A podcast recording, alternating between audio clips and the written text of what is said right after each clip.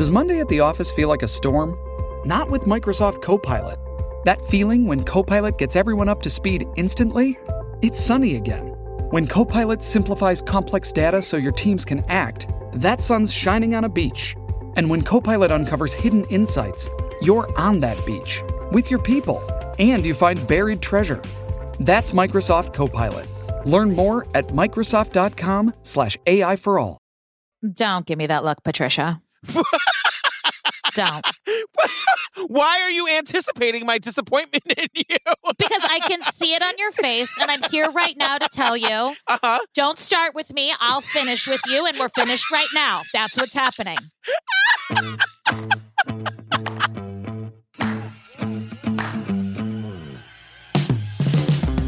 Hi, Ellen Marsh. Oh, hi, Patricia. There she is. There's my Oh. big girl. You guys, welcome to Obsessed with Disappeared. I forgot what this was called. Oh, he does so many podcasts, he doesn't remember which podcast he's sitting down to. This is the podcast where Ellen Marsh and I tell the stories of missing people by recapping the episode of IDs Disappeared that covered their case. How's it going in Jersey, girl? It's great. I'm a Jersey girl in a Jersey world. So I guess this is a good time to invite you to the Facebook group. Oh. Should I do that? I, I don't know. It's you guys. He's already eyeballing me. We're a minute 25 in, and he's eyeballing me. I was gonna say start with the Patreon. Okay, well, join our Patreon, you guys. We have the Drama Club. We have tiers that offer you three bonus episodes plus trivia once a month. We're going to have this epic trivia night. It is going to be the highlight of your month. You can also get ad free episodes. You can get our Friday Night Live in podcast form. You can be a part of our close friends circle on Instagram where we give you just a little bit more behind the scenes. And by behind the scenes, I mean we mostly prank and troll Patricia. That's really true. I'm really enjoying being on the close friends group, but I'm also my feelings get hurt because they do just come for me all day long. Now tell them about the Facebook group. Okay, and you can join the Facebook group, totally free, totally equally wonderful. The Facebook group, Obsessed with Disappeared Podcast Discussion Group, where you can hang out with us, make fun of us, draw pictures, come for advice, hang out, talk about true crime. We're there all the time. It's so fun. It's honestly got me through this year. It is a bunch of filthy animals, just crazy people. You guys also our Instagram, The Disappeared Pod. Every Friday night we go live at 6 p.m. We call it Friday Night Live. It's super fun. I get drunk. I make fun of Ellen. We basically just yell at each other in front of you for 30 minutes, and that's it. And then that's it. And it's so fun. We take your questions. It's honestly a blast. We started it by wanting to recap our recaps, but now it just like ends into a big chat fest with 700 of our closest friends. Anything else, girl? Anything else you want to say before we do this? Um, I mean, I could talk about, you know, some emotional turmoil that I'm in, No. but I'm fine. It's a comedy podcast. Let's keep it light. My favorite outtake from last week is, girl. Anything else you want to say about the Holocaust on our on our comedy podcast? anything else?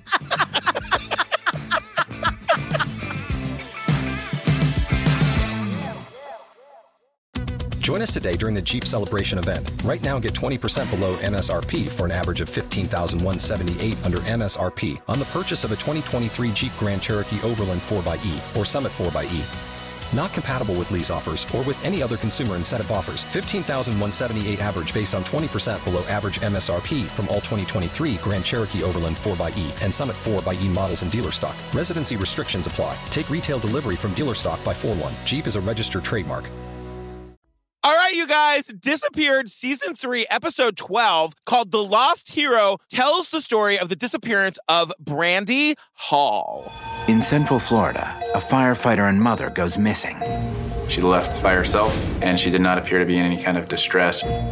24 hours later, her truck turns up empty, submerged in a pond.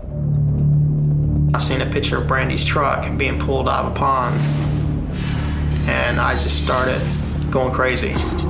Did Brandy Hall have reason to flee? I can't grasp the concept of her just up and leaving and, and living in Costa Rica sipping a pina colada. Or did someone want to hurt her? You can't help but think it. Perfect timing. Right before his court appearance, she disappears.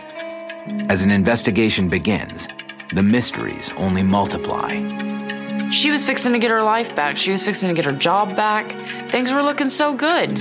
leaving Brandy's loved ones in an endless state of panic. somebody wake me up out of this horrible, horrible nightmare. Can we just start by saying firefighters are fucking awesome? Firefighters are very awesome. I've dated several. Have you? Oh my God, so many firefighters. So hot, so dumb, but true American heroes. Honestly, Can I tell one quick story? Like, this was like 10 years ago. I was in line at Kmart buying paint, like cans of paint, and they do an annual New York City firefighters calendar, and it's all these like shirtless, Yeah. hunky firefighters. And I picked one up and I was just looking at it while I was waiting, and the woman in front of me, this like 80 year old woman, turned around, and I was like, is she gonna say some homophobic shit to me right now? And this 80 year old woman goes, kind of makes you want to set something on fire, doesn't it? uh, the desire doesn't age. No way. Gladys knows what's up. Let the woman have her calendar. Esther! It's Thursday night, August 17th, 2006. 32 year old Brandy Hall has just begun her shift at the volunteer fire station in Malabar, Florida. Brandy is one of only two female firefighters in the squad, but she fits right in and is well liked by her colleagues. So it starts on Thursday night, August 17th, 2006. We're learning about 32 year old Brandy Hall, and she's a volunteer firefighter, and she's working at this fire station near Malabar, Florida. Sure. I, the thing about Brandy is apparently everybody loves her. Yeah. Including and especially this guy, Joe. He's the fire chief at the place where she's the volunteer firefighter. Brandy's the kind of a person that comes around once in a lifetime that's truly, genuinely sincere about helping others. If you were going to be anybody in the fire service, you'd want to be like Brandy Hall. He says a person like Brandy only comes along once in a lifetime. And I said, is Fire Chief Joe a little in love with Brandy, or am I just being a cynic about You it? are being a cynic. Every time he spoke about her, every time he came on screen, he was just like the loveliest. He just genuinely loved her and just thought she was exemplary. So that's where we start, right? And now we're getting a little bit of the Brandy backstory. Brandy is something of a local hero. Her adventurous spirit shaped by the sandy swamps and palm groves of Bull Creek, where she grew up. I think growing up in Bull Creek did good for Brandy. And just like a little community that everybody sticks together and takes care of everybody. They say that she's like kind of a local hero. She grew up in a place called Bull Creek. And her friend Stacy, this isn't exactly what she says, but this is how I wrote it down. Bull Creek is amazing. It's 22,000 acres of swamps, alligators, water snakes, and killer clowns. Stacy, is that what you said, girl? What'd you actually say? Bull Creek's amazing. It's 22,000 acres of beautiful woods, and that was our playground out there. We learned how to grow up back there. Yeah, it feels like my description's a little more accurate, if you ask me, girl. Yeah, yeah. That I was like, and no, and no. We're just gonna put that on the list of places Patricia will not be vacationing after the pandemic is over. No! They talk about their wood as their playground as though the woods aren't full of Bigfoot and serial killers. Two things live in the woods. We've been over this Bigfoot and serial killers. Four minutes in, four minutes in, he's already talking about Bigfoot. How many? Just the four. Took him four minutes to get to Bigfoot. Write it down. Um, so, so okay, I got to talk about Mama Debbie for a minute. Mama Debbie is, of course, sweet as can be. She comes to us from what my mom would have described as a chachgalarium. Your mother is four foot nothing inches of genius, that woman. Chachgalarium. Do you know what a tchotchke is? okay, so a tchotchke, for those of you that don't know, is like a small object, like a decorative object, like a trinket, a bauble, what have you, maybe a small Sure. figurine. And my mom used to hate all things trinkets and used to come into my room and call it a tchotchgalarium. And Debbie's little corner in her own little corner in her own little place is nothing short of a tchotchgalarium. That is very, very well said. And so we're just meeting all of the people in Brandy's life, and we're learning about the kind of person that Brandy was. Stacy, this you gotta remember these episodes were all made like at least 10 years ago, so there's a little problematic language here. Stacy goes, She was more like a boy. She did everything boys did. She drove the airboat, she drove the four wheelers and three wheelers, and she fed off that stuff. She loved it. she liked being better than the boys. And I was like, Oh, "Ugh, Stacey, maybe we don't reinforce gender binaries and stereotypes this early in the episode. I mean, call me crazy. Poor Stacy. She's like, that's how we do it down here in Buckle Creek or whatever the hell that town is called. Full of Bigfoot. that town is full of Bigfoot. No, he said Bigfoot again two times. write it down. Just write it down for later because he's gonna come back again. Girl, we learned that Brandy very nearly died in a like this fucking terrible three wheeling accident when she was 11. I know. She happened to go up a hill and the three wheeler came back onto her face. Her skull was fractured, both her jaws were broken, a couple other cheekbone areas were broken. She was in surgery, I think it was oh, 10 to 12 hours, I believe, something like that. You know, it was really traumatic. Not to blame the victim, I think that 11's a little young to be driving a three wheeler, no? No, it's not. I mean, they look like monster trucks to me. Absolutely not. My brother, I used to be on a skateboard and tied a rope around my brother's waist, and he used to bike me around our cul de sac. Kids are crazy. Kids are nuts. Our parents had no control. We grew up in the 90s. It was mayhem, it was anarchy. No. A three wheeler is a car, though, girl. You know what I mean? Like, this shit has like an engine. it's like it's a car. I don't know. I just I felt so bad. Honestly, this picture, this little baby, she was she was truly unrecognizable. They show it in the episode. The pictures are not okay. Yeah. The pictures are like No. the pictures are too much. They're really, really bad. She broke her jaw. She underwent a 10 to 12 hour surgery. She spent an entire month in the hospital and then she was still under home care for a year. This was a very, very serious accident. When you get plastic surgery on your face to fix it, Yeah. are you how long do you think that surgery is gonna go? I, I whatever it is, not enough. Because I'm gonna Yeah. come out of it and I'm gonna be like, put her in again. Let's go for another go. Absolutely not. I said sucked and tucked. Okay, sucked and tucked. Do it again. So whatever it is, whatever that surgery is, uh-huh. double it. Okay. Because I'm coming out looking like a goddamn fetus. I don't care what anyone says. You are beautiful and perfect, and you never need that surgery. Therapy, yes. Surgery, no. no, if I can't fix my insides, I'm gonna fix my outsides. But Brandy's accident did profoundly affect her in another way. I believe it made her dedicate her life to wanting to help other people. That's why she became the firefighter and the EMT and a paramedic, because she wanted to always be there to help everyone. They say that I love what they said actually. They say that the accident made her sort of have this mission to help other people. I thought that was really, really sweet and beautiful. Yeah, I mean, it took her over a year to recover, so good for her. And we learned that, like, fresh out of high school, she's volunteering at Holopaw Fire Station. So, like, right away, she's really drawn to the world of like firefighting. Right. That's so fucking cool. Like, Yeah. that is God. I those people heroes, all of them fucking heroes. Fresh out of high school, Brandy began volunteering at the Holopaw Fire Station. It's there that she met Jeff Hall, another firefighter, and her future husband. When we first met, she was getting in there, getting her hands dirty, and I really liked that. I mean, she was mixing it up good, just like the other guys. I'd been in fire service for years, and you didn't see too many women like that. So that's what I think was the initial attraction. So yeah, that's where she meets her husband Jeff. And Jeff is like, you know, he's like a dude bro firefighter guy. And he was really attracted to her because she wasn't afraid to get her hands dirty. And according to Jeff, you don't see a lot of women who are like that, Jeff. Girl, please. Yeah. Just take take several seats. Stop talking. Maybe Anyway. you and I know different kinds of women, Jeff. Yeah, exactly.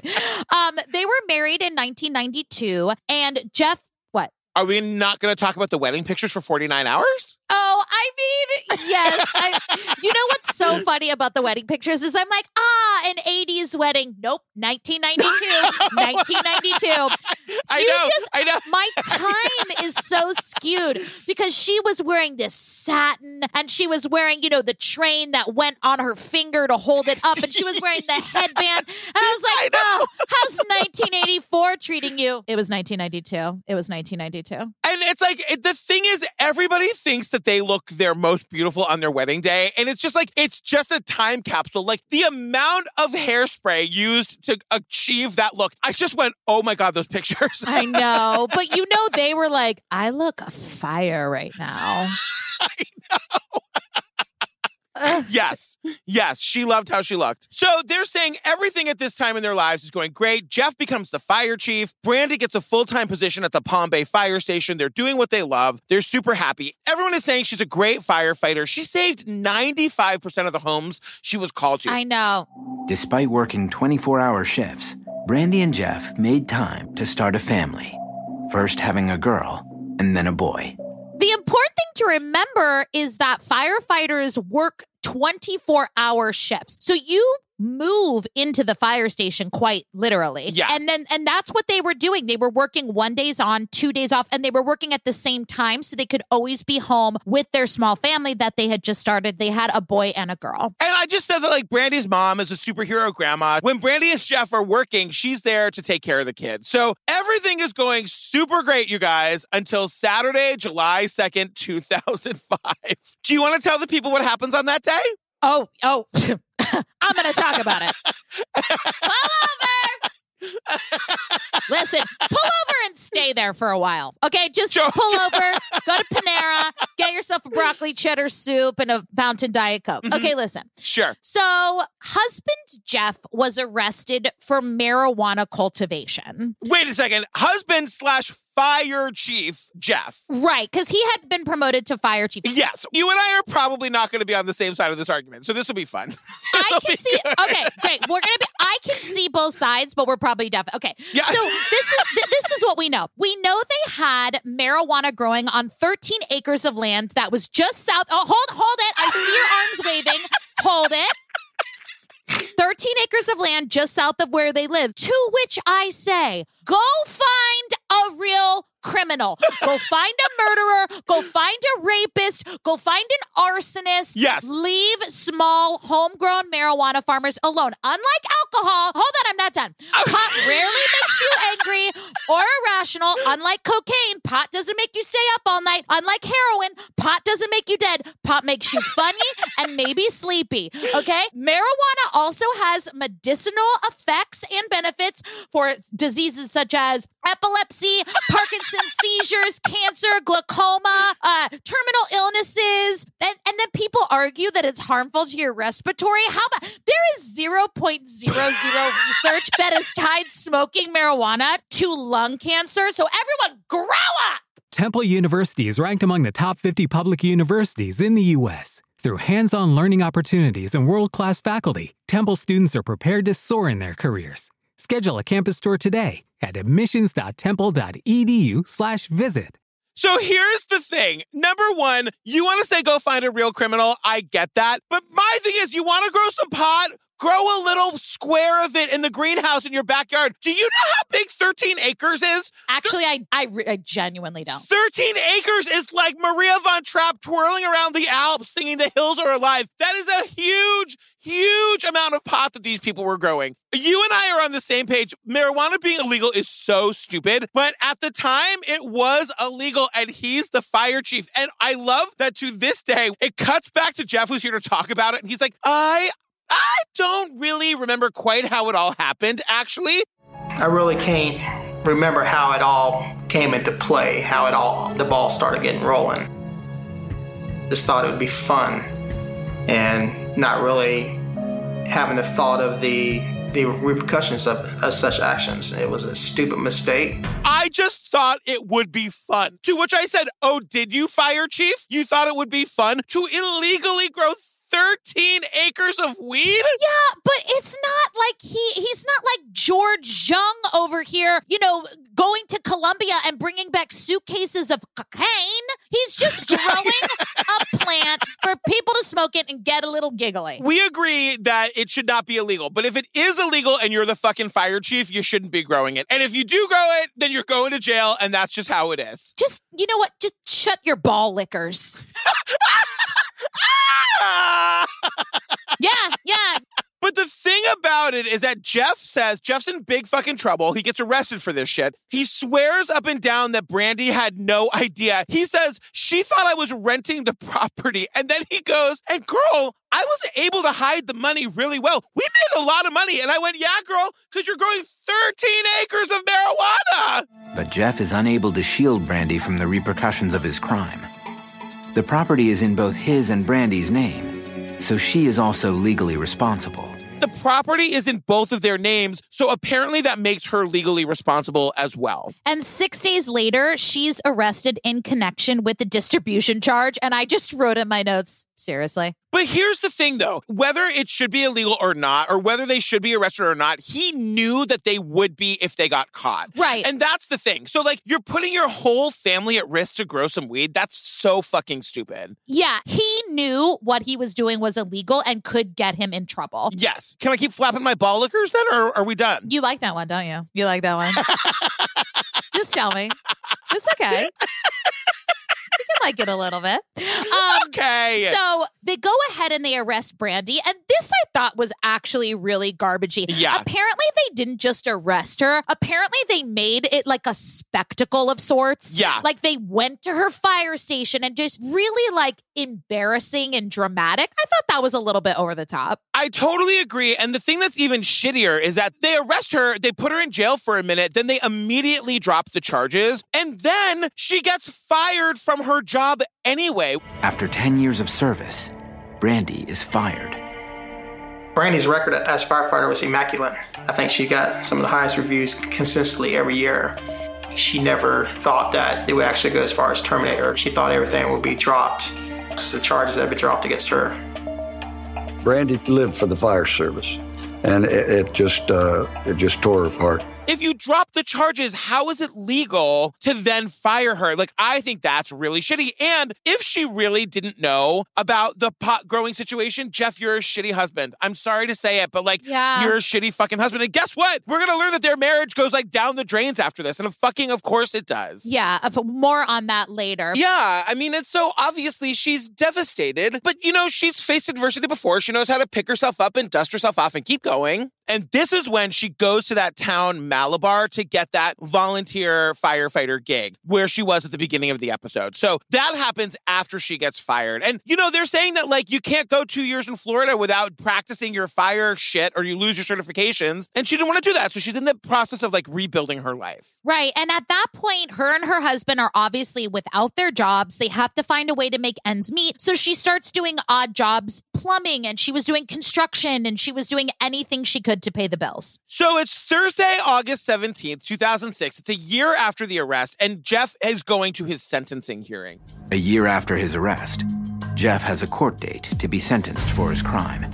Although there's a chance of getting off on probation, Jeff's former position as fire chief could bring the law down harder on him. I was the chief.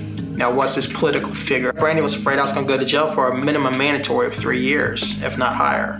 They're probably going to throw the book at him. Like he knows he's going to jail. And Jeff tells us that Brandy thinks he's going to jail for three years or more. And I think that's an important note that that's what Brandy thinks. So the night before the hearing, she was actually working an overnight. And that night she calls at about 9:30 to say prayers with her kids like she did every night. And an hour after that, Jeff gets a call and says, Hey, you know that big trial you have for your sentencing that was supposed to be at one o'clock? Psych, it's at eight o'clock. And he gets that call from his mother, not from Brandy. Brandy does not know this. Right. And he's like, wait, what? So they just, they, he kind of has to like recalibrate and think about his day tomorrow. His lawyer is like, no problem, just get there early. So he calls Brandy to say, like, hey, I know you're working an overnight, but I guess you're going to have to go straight from the firehouse to the courthouse. Sorry about that, babe. Yeah. And Yeah. he can't get a hold of Brandy, and her voicemail is full. So by the morning, he still hasn't heard from her. She's not home. And remember, this guy's day is like, uh, I gotta drop the kids off. I gotta like get my coffee. I gotta get to the courthouse where I'm gonna be sentenced and then taken to jail. Like this is this guy's morning. I know. Like he's going to jail today. And he basically, I mean, I, I actually got a little weepy because he said he was saying goodbye to his kids and he was like crying. Like he was dropping them off at school. And I'm sure they didn't comprehend, but he was essentially saying goodbye. Sure, he fucking knew this would happen. Yeah. This is the shit that makes me crazy. Marijuana should be legal, but he knew that if he did this and got caught, he was going to be taken away from his kids. Yeah. Jeff is with us in this episode. He seems repentant and he seems like a nice guy, but like the lack of foresight on his part for how this would affect everybody in his life is kind of unforgivable. And it's no surprise to me that like Brandy was kind of like, I don't like love being in this marriage anymore. Yeah. I mean, yeah, I mean, you're right. But it's with anything. I mean, mean, everybody who commits a crime doesn't think they're going to get caught, you know? I mean, you're openly growing 13 acres of pot. I don't know. I don't know. I don't know. I, my, but you know me, I like live in utter fear of getting yelled at. Like, Yes. I break no laws. I live in terror of getting in trouble. So I just could never understand doing something like this. Yeah, me, on the other hand, I know 80% of the Jersey City Police Department by first name. So it's fine. That's true. That I'm sure has nothing to do with your breasts. Oh, I'm like, hey, Lou, how are the kids? oh my God, she's so cute. And he's like, hey, boobs. no, it's the loud one with the boobs. She's saying hi to me. She knows my name. She knows my name. She knows it's Lou. She knows my name. so Brandy was supposed to be off of work at 7 a.m. So Jeff, I do feel for him. I mean, he's just dropped his children off, Yeah. driving to the courthouse, and he's like, oh God, I'm so scared about prison. Also, where's my wife? right. Yeah. I mean, because like not for nothing, like just thinking like one step ahead, I'm going to jail today. Who's going to watch the kids? Yeah. you know what I mean? Also, I didn't bring my Noxzema. I'm hoping she packed it because it said I could bring Noxzema. Jeff says goodbye to his children and begins the hour long journey to the Osceola courthouse for his sentencing hearing. While driving, he continues trying to find Brandy. I finally got a hold of TJ. He worked with Brandy at the fire station. They were good buddies. He said, Jeff, she left last night about 10:30. Jeff is shocked. If Brandy left the station the night before, where is she now? I would drive off the road. If I'm like, I haven't spoken to Steve since 10:30 last night. It's eight in the morning. I'm on my way to jail. I find out that he's been missing since 10:30 last night. Jeff is shocked. I am shocked. And I'm just like, what do you do? Yeah. Thank God for hero grandma who can like take the kids anytime. He's got to make that awkward call like, hey, grandma, I'm going to jail today and your daughter is missing. Yeah. Could you watch the kids, you think? Yeah. Small hiccup. And so like he gets to court and he like doesn't know what to do. And like everyone is there, all the friends and family. Brandy is supposed to be there. She's supposed to testify for him as like a character witness. And everyone is kind of like freaking the fuck out. So nobody knows what to do. He goes in, he's like, the whole thing was a blur. It took 30 minutes. I got 18 months and three years of probation, and still nobody's seen my wife. So he gets hauled off to jail. And, you know, now they're saying like everyone's trying to find Brandy, but the facts are few. Brandy left the fire station the night before at 10:30 p.m. Now, almost 24 hours later, no one has seen or heard from her. Brandy's mother can't help but worry about her daughter's state of mind. And this is where we start to hear, you know, Brandy's mom is like, look, Brandy and Jeff were not getting along. She was super pissed about the fact that his marijuana growing business cost her her job that she had like loved all of her life. Also, here we learn that Brandy's mom was like, fuck this. I'm going to go look for her by myself. She's driving around for hours. She says at one point she comes to a stop sign and Brandy's friend Cher is at the same stop sign and jumps out of the car. Before we find out what Cher tells her, I said, Brandy was friends with Cher. of course you did. Do you believe in love after love? If I could turn back now. Can you just imagine this stop sign in whatever the fuck town this is in Florida where Cher jumps out of the car to greet Brandy's mother? She's like, Debbie, oh, I got something to tell you, Debbie. Debbie, listen. Does he love me? Like, Cher, it is not time for a concert right now. What do you have to tell me? And she's like, sorry. Sorry, bitch. Debbie drives for hours, searching for any sign of Brandy. It's almost dark when her worst fears are realized. I remember coming to a stop sign. Uh, Right before the stop sign, Cher, one of her best friends, was coming the other way. Seems like she might have got out of the car and come running to me. And she's like, they just pulled Brandy's truck about the pond.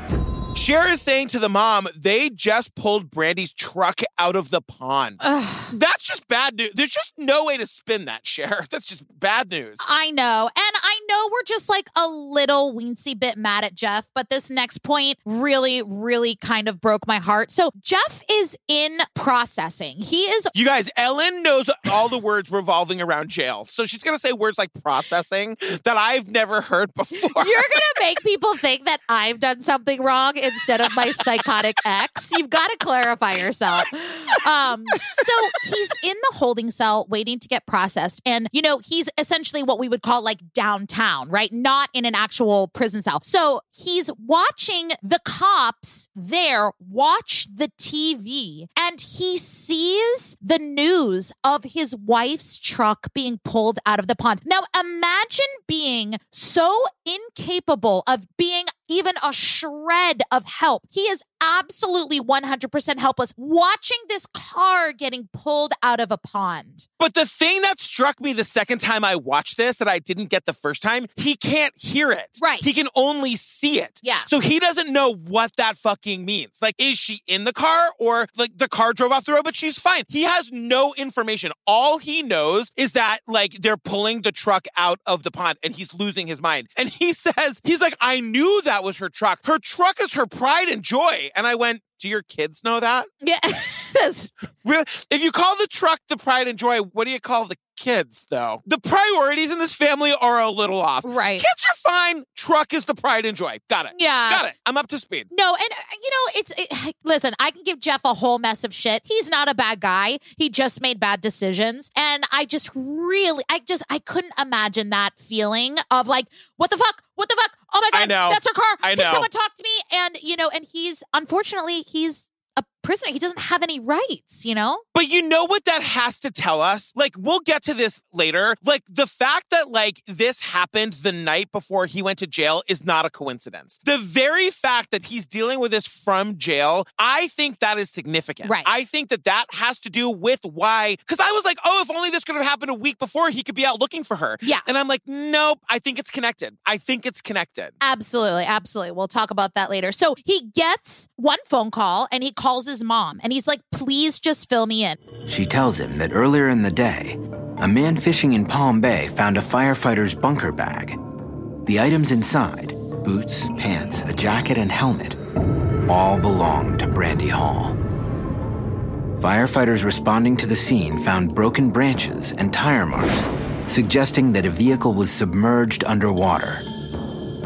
They work with police to pull the truck out and confirm that it's Brandy's. And they say when they get the truck out of the lake, they're like bracing themselves to like open the door and have her be inside. Of course, of course. Uh, but she wasn't. Good news, she wasn't there. And so they say, you know, early on, suicide was a thought. And they're saying that she was under a ton of financial strain. Because I don't know if you guys know this or not, but her husband had an illegal 13 acre pot selling thing. And so, you know, he got arrested. I don't know if you know that. He's in the clink and like had like mounting court costs. Also, because of that, she lost her job. So they don't have income. Remember, she was working for her friend's construction company, literally painting manhole covers. I know you say we're a little mad at Jeff. I'm more than a little mad at Jeff. I don't think he's a bad guy. I just I think he made a really really bad decision. You know, you still get to have pot no matter what happens here, right? You don't have to like you don't have to win this argument to keep getting pot, girl.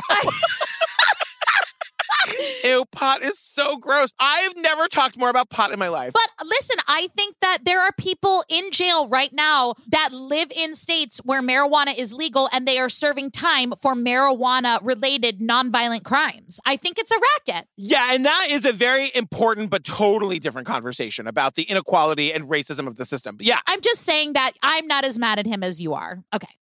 Oh, oh, oh,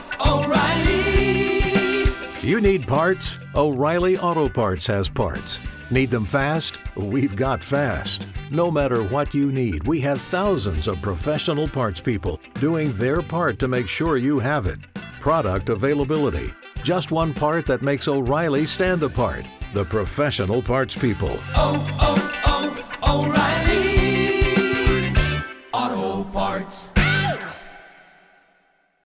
So the point is, she was really stressed out about money. Did she kill herself because of it? We don't know. So now they do this thing where they're like, all right, we know that she left the firehouse sometime around 11 o'clock. We want to get surveillance and like see how that was. Right. Did she get into a fight with somebody? Did somebody follow her out of the parking lot? This really comes to nothing except that I love surveillance video. Every time they say surveillance, I am like eyes glued. Remember the episode where it was like, we were looking for this missing person? It was Ray Greekar. Here, yeah, here's surveillance video of him from four months before he went missing of him walking into his job. And I was like, I still love it. I still want to Yes, see it. I'm riveted. I'm ri- play it again. Rewind it. Rewind it. I want to watch it again. Detectives also speak to firefighters who were working with Brandy the night she disappeared. Brandy Hall told her coworkers that she just wasn't feeling good, um, and her stomach seemed upset, so um, she was going to go home and sleep. Surveillance video from the fire station seems to confirm nothing out of the ordinary occurred that last night. She told her coworkers that she had an upset stomach, which I actually, that really tracks for me. Nervous belly. Sure. I get nervous belly over everything. Like I won't eat, I'll get the gurgles. What? Well, I was just thinking, like, who wants to share a poop bathroom with a bunch of firefighters? That sounds terrible. If you got a bad tummy, you go home and take care of that. You don't want to do that at the firehouse. You have so many issues surrounding poop. Oh, imagine. Oh, God, I can't. Oh, a firehouse full of men and one girl. Tell me she's got her own bathroom. Does she have her own bathroom? Um, first of all, she's a woman, and um, she probably doesn't because she's just a down ass bitch and she doesn't care. Unlike your ass, Patricia. Anyway. Everything checks out. She left. Everything seemed cool and normal. The camera surveillance says that she left at 10:50 p.m., which absolutely tracks with Jeff's statement. So they check her phone activity. Yep, she definitely called her kids at 9:30. Everything is consistent. But wait a minute. Hold up a second. Who'd she call at 11:05 for 11 minutes? You guys, at 11.05, she calls Randall Richmond, her former boss from the Palm Bay Fire Department, and they talk for 11 fucking minutes. Now, remember, this is the place that she was fired from after the whole thing went down with Jeff's marijuana charge. And I'm like, Brandy, you were so cool being friends with this fucking guy, the guy who fired you for no fucking reason? Well, let's find out why. On Sunday, August 20th, Randall comes in for questioning and tells investigators shocking news. Brandy was planning on fleeing. Mr. Richmond came into the, police department, stated that Miss Hall had spoke to him Thursday night, which would have been August 17th, and said that she was leaving, she was going away. Um, she was waiting at the Sunoco gas station for money. Miss Hall did not tell Miss Richmond who was supposed to bring her money, only that she couldn't take it anymore. She was just going to go away and disappear. She said she couldn't take it anymore. She was just going to go away and disappear. And I just went, this story's bullshit, right, girl? Right. And it comes out of nowhere. Now, everyone says she would never leave her kids. Yeah, but what about her pride and joy, that truck? You think she'd leave the Yeah. truck? Girl, kids are one thing, but the pride and joy you got to really think about. yeah. She loved her kids, mostly her truck. So they check out his story and they say, even though it seems like in the moment they kind of accepted it at face value, they're like, yeah, there's no corroboration for this. Nobody at that gas station saw that truck that night. And not only that, there's no surveillance. Like, not only eyewitnesses, there's no. I was like, uh, he is spinning some fiction. I mean, it's fucking crazy. I mean, it's also like Murderer's Handbook, Chapter One. Say she was gonna leave. Just be like, yes, I was the last person to see and talk to her. All I know, girl, is that she told me she was gonna leave Yeah. and never speak to anybody ever again. Weird, right? And by the way, I haven't told anybody this story until I was hauled downtown to the cops, but now seems as good a time as any to let you know what I know. yeah, exactly. Uh, Randall, if you get started now, you'll get a head start fucking off. So they do a forensic exam of the truck. They do find blood and they determine that it's Brandy's blood, but they can't tell how much of it was there. And the cops decide that this is further proof that she staged her disappearance. That doesn't make any fucking sense to me. Yeah, they say that she, you know, she was a fireman and EMT. She knew how to draw her own blood. But like, did you also want to consider that like she was a woman by herself? Maybe she could have been a victim of a fucking crime. Right. Like, I don't know why, like this woman with this upstanding reputation that everybody loves, that's a great mom, fuck loves the shit out of her truck. Why, like, why you would immediately jump to th- this means she left on purpose? That doesn't make any sense to me. No, I agree. Oh, oh, and nobody can find her gun. We get 15 minutes of Stacy, the one who like loved growing up in the woods, talking about how like she loved guns, she had guns. Brandy's missing gun underlines a more important point in the case. According to her friends, if someone approached Brandy that night, it had to be someone she knew. Brandy wouldn't allow strangers near her, her truck or her equipment. And if she felt threatened, she wouldn't have them come very close to her either, you know, so she was a very cautious person. If something bad did happen to her, it had to have been done by somebody that knew her. Because there's no way anybody who didn't know her would have been able to get close enough to her to hurt her because she had guns and she fucking knew how to use them. Right. She was not afraid to pull a gun on you. It should also be said that pond that they found the car in, Yeah. they drained it. I know. Based on all the episodes we've done, I'm shocked there wasn't 19 cars down there. Yeah, I know, I know. But to that point, why is this the first pond we've ever drained?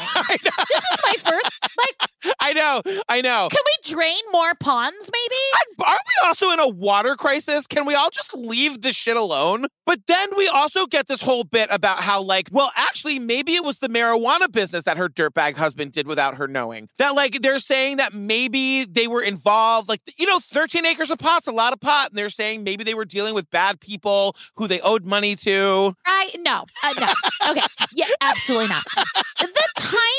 Is questionable. That is the biggest thing for me is the timing of all this, right? But first of all, it was 13 acres. He didn't have 13 acres of pot. How do you know? Because they didn't, and like he didn't. Uh, they Are we still talking about this? I mean, I'm just saying we're not dealing with like a cartel. So the fact that they thought that they were like, oh, maybe like Jeff hired someone to get rid of Brandy because a drug dealer was after them because they were no, it was a stupid guy who grew way too much fucking pot. Pot was illegal at the time. It was wrong, but we're not dealing with like cartel rings. Almost a year has passed since Brandy Hall has gone missing. Family and friends find it increasingly difficult to hold on to the hope that Brandy is alive when suddenly a clue surfaces. So, June 28th, 2007, we're at Indian River County in Florida. A backpack is found in the river. Okay, so just for geography's sake, this is 30 miles south of the pond where the truck was found, but they're in no way connected through any kind of waterway. So they're saying that like it couldn't have like fallen out of the truck and then like floated downstream to where they found it. Yeah. Exactly. It's a totally separate body of water. So the backpack was found, and in the backpack was a couple of clothes, random things, but they did find a day planner, and that day planner belonged to Brandy. Yeah, and they're just saying that this kind of rules out the theory that she fled on her own. I don't know why. Like, you know, they're saying that somebody had to have thrown that backpack there. And maybe the idea is that if she had left on her own, why wouldn't she have taken it or whatever? But like, according to the cops, finding this backpack rules out the idea that she left on her own. But I just say, like, oh, how ghoulish to find that a year later, you know? And like, Yeah. you see it and you see the day planner and it looks like it like was brought up from the fucking ocean floor, like Yeah, on the I know. Titanic, you know? It looks like it's from like 80 years ago. But I love the investigator that says, um, yeah, that was just a dead end. And like in that moment, you see him really regret that choice of verbiage. He's like, I just, you maybe not want to say dead end when we're talking about a missing person. And they're like, we can't go back. You said it. You said it. You said dead end. Did you see? He literally recoiled. He's like, that was just a dead end. And he just furrows. So, you know, they rule out the drug angle and finally, finally, finally, they decide they're going to actually like take a hard look at this Randall Richmond guy, her former boss, who was the last person to talk to her that night. This is where we learned that Jeff thinks and and kind of has evidence that Randall and Brandy were having a full-on affair. Well, I think it goes beyond thinks. They were having an affair. After she went missing, I found one of her cell phones and I found some text messages. The text messages, pretty much at that point in time, made me realize that her and Randall were having an affair. So they get a search warrant to search Randall Richmond's car to see if anything belonged to Brandy or there was any hair or trace evidence, and there wasn't. But he was still brought in for questioning, and he basically said they were having an emotional affair. Oh, wait, you're on record. You hate emotional affairs. You've talked about this before. I mean, I hate all affairs.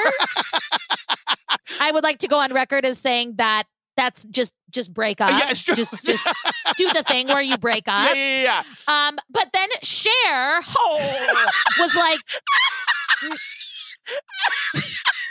Oh, way to bring a callback right at the end of the app, girl. um, and then Cher was like, no, No, Brandy told me they were having an affair. And in addition to this, we learn about this guy Randall's wife, Anne Marie. She was not having this shit. She was not having this woman trying to get on her man because we had been told earlier in the episode that like this guy Randall and Brandy's family, like they were really close. They would go on camping trips together. They spent tons of time together. And we learned that was not the case at all. Anne Marie and Brandy were having public fights. Right. Where they were basically like hitting each other. They were sending threatening text messages. It's like, you guys, like take one look at Randall. He's not worth it, you guys. You could both do better. Yeah, yeah, for sure. So that's sort of where the episode ends. Randall and his wife were named persons of interest, but they were not investigated further. Yeah. And, you know, I did a lot of research. This is a very well known case. There's a lot of podcasts just devoted to this case alone. It is by no means a cold case. There's a multiple part series podcast on it from as late as November in 2019, and they have not given up their search for justice. And I also would just like to say, I do feel like I'm oddly defending Jeff in this case, which is very, this is, it's a very weird look for me to defend a man. But when you see him, he is clearly remorseful Yeah, for the illegal activity that he brought into his wife's life. He's not emotionally empty. He definitely sees the wrong in what he did. You know, he gets very emotional, he gets very weepy, and you know, the family is still very very much committed to finding out exactly what happened. Are there theories out there? Like, who do people think did it? Do people think she walked away? Do people think it was this Randall guy? What do they think? From everything I've read online, most things point to Randall. Okay. But from what I read, there is a really great podcast by John Torres. It's a multiple part series, and it also kind of indicates that the cops are very, very well aware who did it. Oh, wow. So, yeah, that is stated very, very clear that they know they just need a little bit more evidence, possibly. And that was just last year. Yeah. Huh. All right. Well, say something funny, girl. I take back all those words that hurt you, and you'd stay. I wouldn't. I wouldn't take back all those words. No. I mean them all. No. I mean all the words.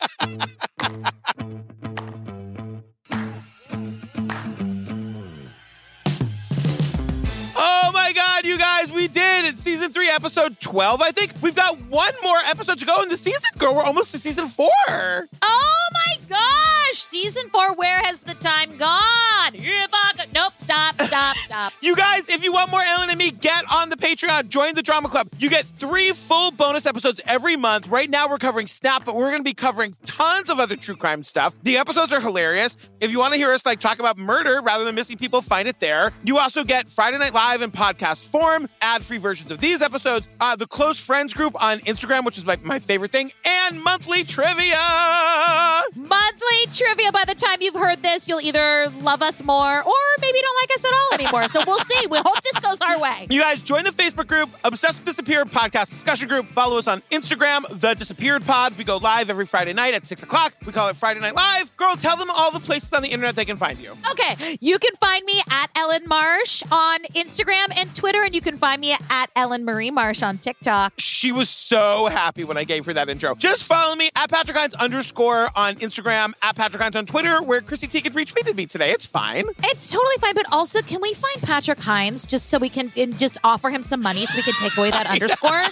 Like, like where is that Patrick Hinds and what is he doing? I don't know. I've looked. I found it out at one point, but now I can't remember. I don't know, girl. Patrick Hinds, if you're listening, well, listen. I got twenty dollars for you, just begging to be put in your pocket. We love you guys. Love you. Bye.